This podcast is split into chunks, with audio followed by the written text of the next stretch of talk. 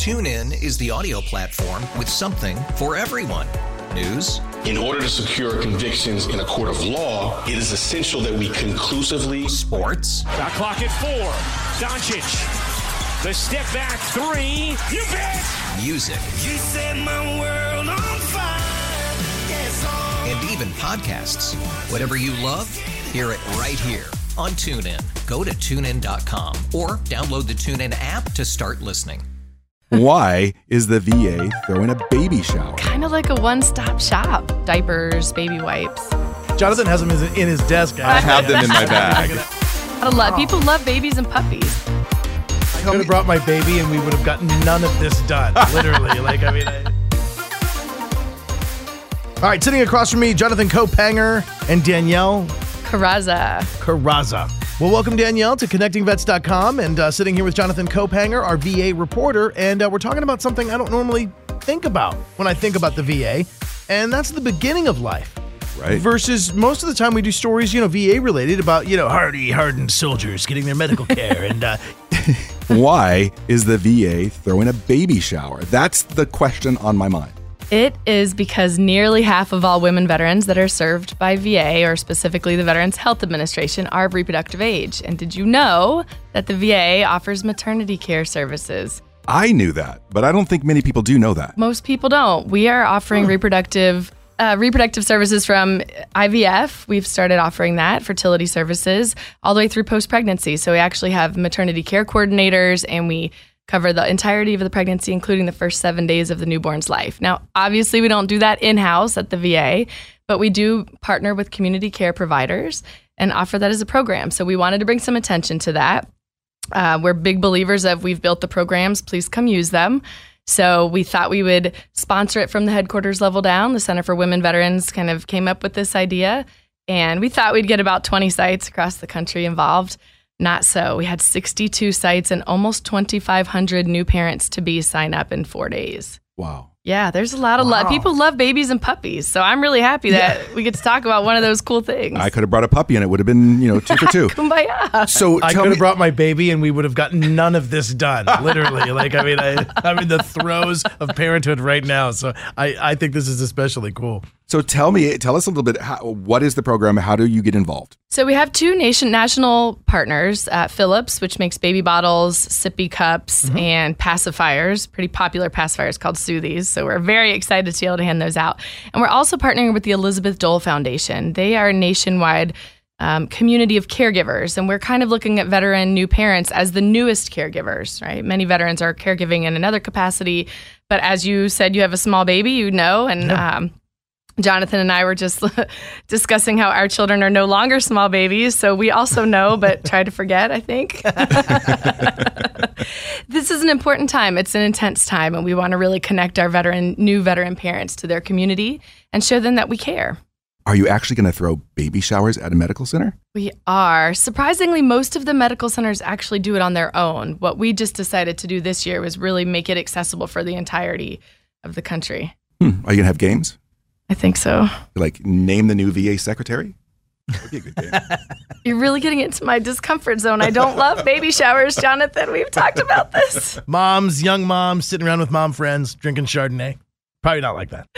So what what what other you said that, that the VA does other things. What are some of the other things that, that women veterans should know that they can get from the VA when it comes to having children? That is an excellent question. I'm so glad that you asked. I think that most people wouldn't realize that under the prosthetics label, so VA is one of the largest uh, distributors of prosthetics for veterans. When you think of prosthetics, you usually think of, you know, shoe inserts or maybe a new leg or a wheelchair, something along those lines.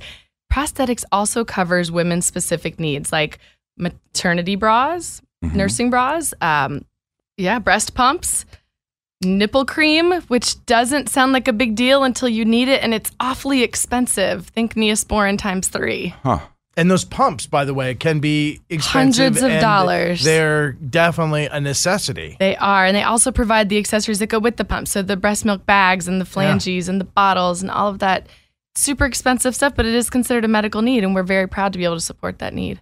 Baby bottles, the Dr. Brown's baby bottles. Do you guys do those? I don't think we do. I think it's only the baby bottles associated with the uh, with the breast pumps. Oh, all right. So should women go to the prosthetics department or should they go to the women's clinic at their medical center? So generally, when they have identified that they're pregnant, they um, go to their primary care and they will be assigned to a maternity care coordinator who will handle all of that for them. Tell me a little bit more about a maternity care coordinator. That's something I have never heard that the VA has. It is kind of like a one-stop shop. it is. It's pretty exciting because the VA doesn't do the actual delivery of the baby in house. The maternity care coordinator walks through the pregnancy with the woman veteran to ensure that all of her needs are met, that she gets her prosthetics if needed, that she gets connected with an OB on the outside, that the delivery is covered, that all of the bills are then covered, and then the first seven days of um, newborn Wow. postnatal care. And this isn't just happening in one area, it's happening in different areas. It is happening in 62 sites in a two week span. So surrounding. when is this two week span? It is May 5th through May 16th. It's the week before and after Mother's Day. We like to kind of do everything uh, in a tight time span, and that's as many as we could fit in. Now, how do you, how does somebody get involved in this program? What do they do? So we have it listed on our website. If you go to va.gov slash women vet, you'll see the headliner for the nationwide baby shower. We are accepting contributions. You can purchase for $50 uh, what we call a new baby kit, and that has a little bit of everything you need to support a new baby. We also have partners that are donating uh, phenomenal supplies, so baby bottles, pacifiers, transition cups, some postpartum needs for the mothers, diapers, baby wipes, you name it. Gonna need some wipes. Just saying, wipes. My house, I can't keep them in stock. I Listen, mean, I still keep them in stock. They you become very used to having having them nearby. I'm not going to comment on this thing, but we'll just keep going. Jonathan has them in in his desk. I have them in my bag. I'm bag. gonna ask. All right, see at Costco, it's the only the only baby item I still buy from there.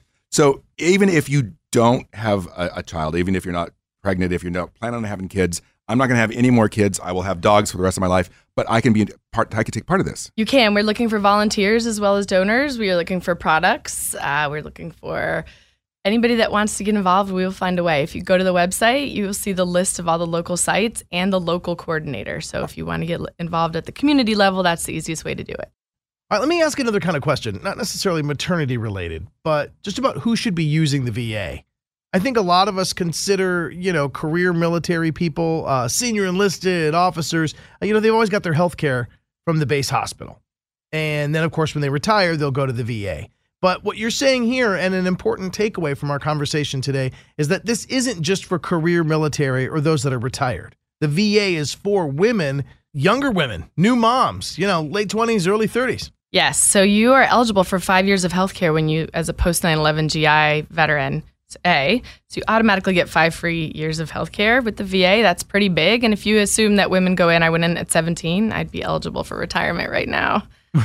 Um, right? so if they go in at 17, they do a they do a five or seven year contract. They're still in prime childbearing age. Right. So we also know women veterans skew younger than male veterans. The average male veteran is about 65. The average female veteran is about 49.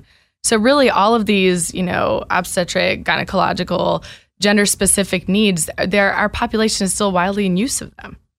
So suffice to say, like a good advice or like a good moral to the story is like, hey, consider it like a place to at least just go explore and find out more stuff you can get. You, I couldn't say it better. I recommend everybody vi- visit and find out their eligibility. You can do it online. You can walk into the, any VA hospital in person.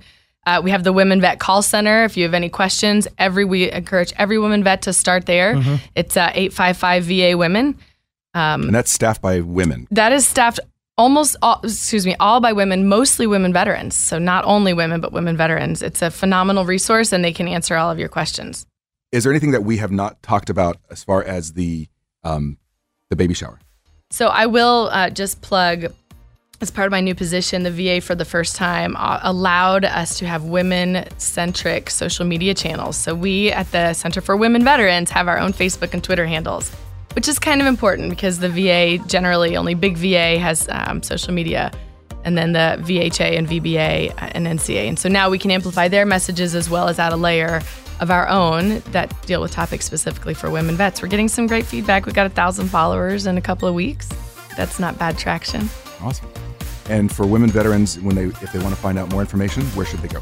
So they can visit us online at va.gov slash womenvet or find us on Facebook at Twitter at VA Women Vets. VA women vets. Yes, sir. All right. VA baby Good to know, showers. right? I can't wait. It's awesome. Little jammies with like, you know, little M4s and little tanks on. That's great. Thank you so much for coming in. Thanks for having me, guys.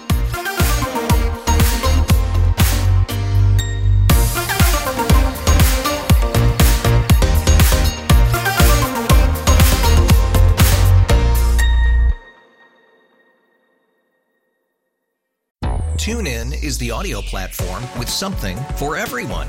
News, In order to secure convictions in a court of law, it is essential that we conclusively sports, Shot clock at four. Doncic. The step back three. You bet. music, You set my world on fire. Yes, and even podcasts.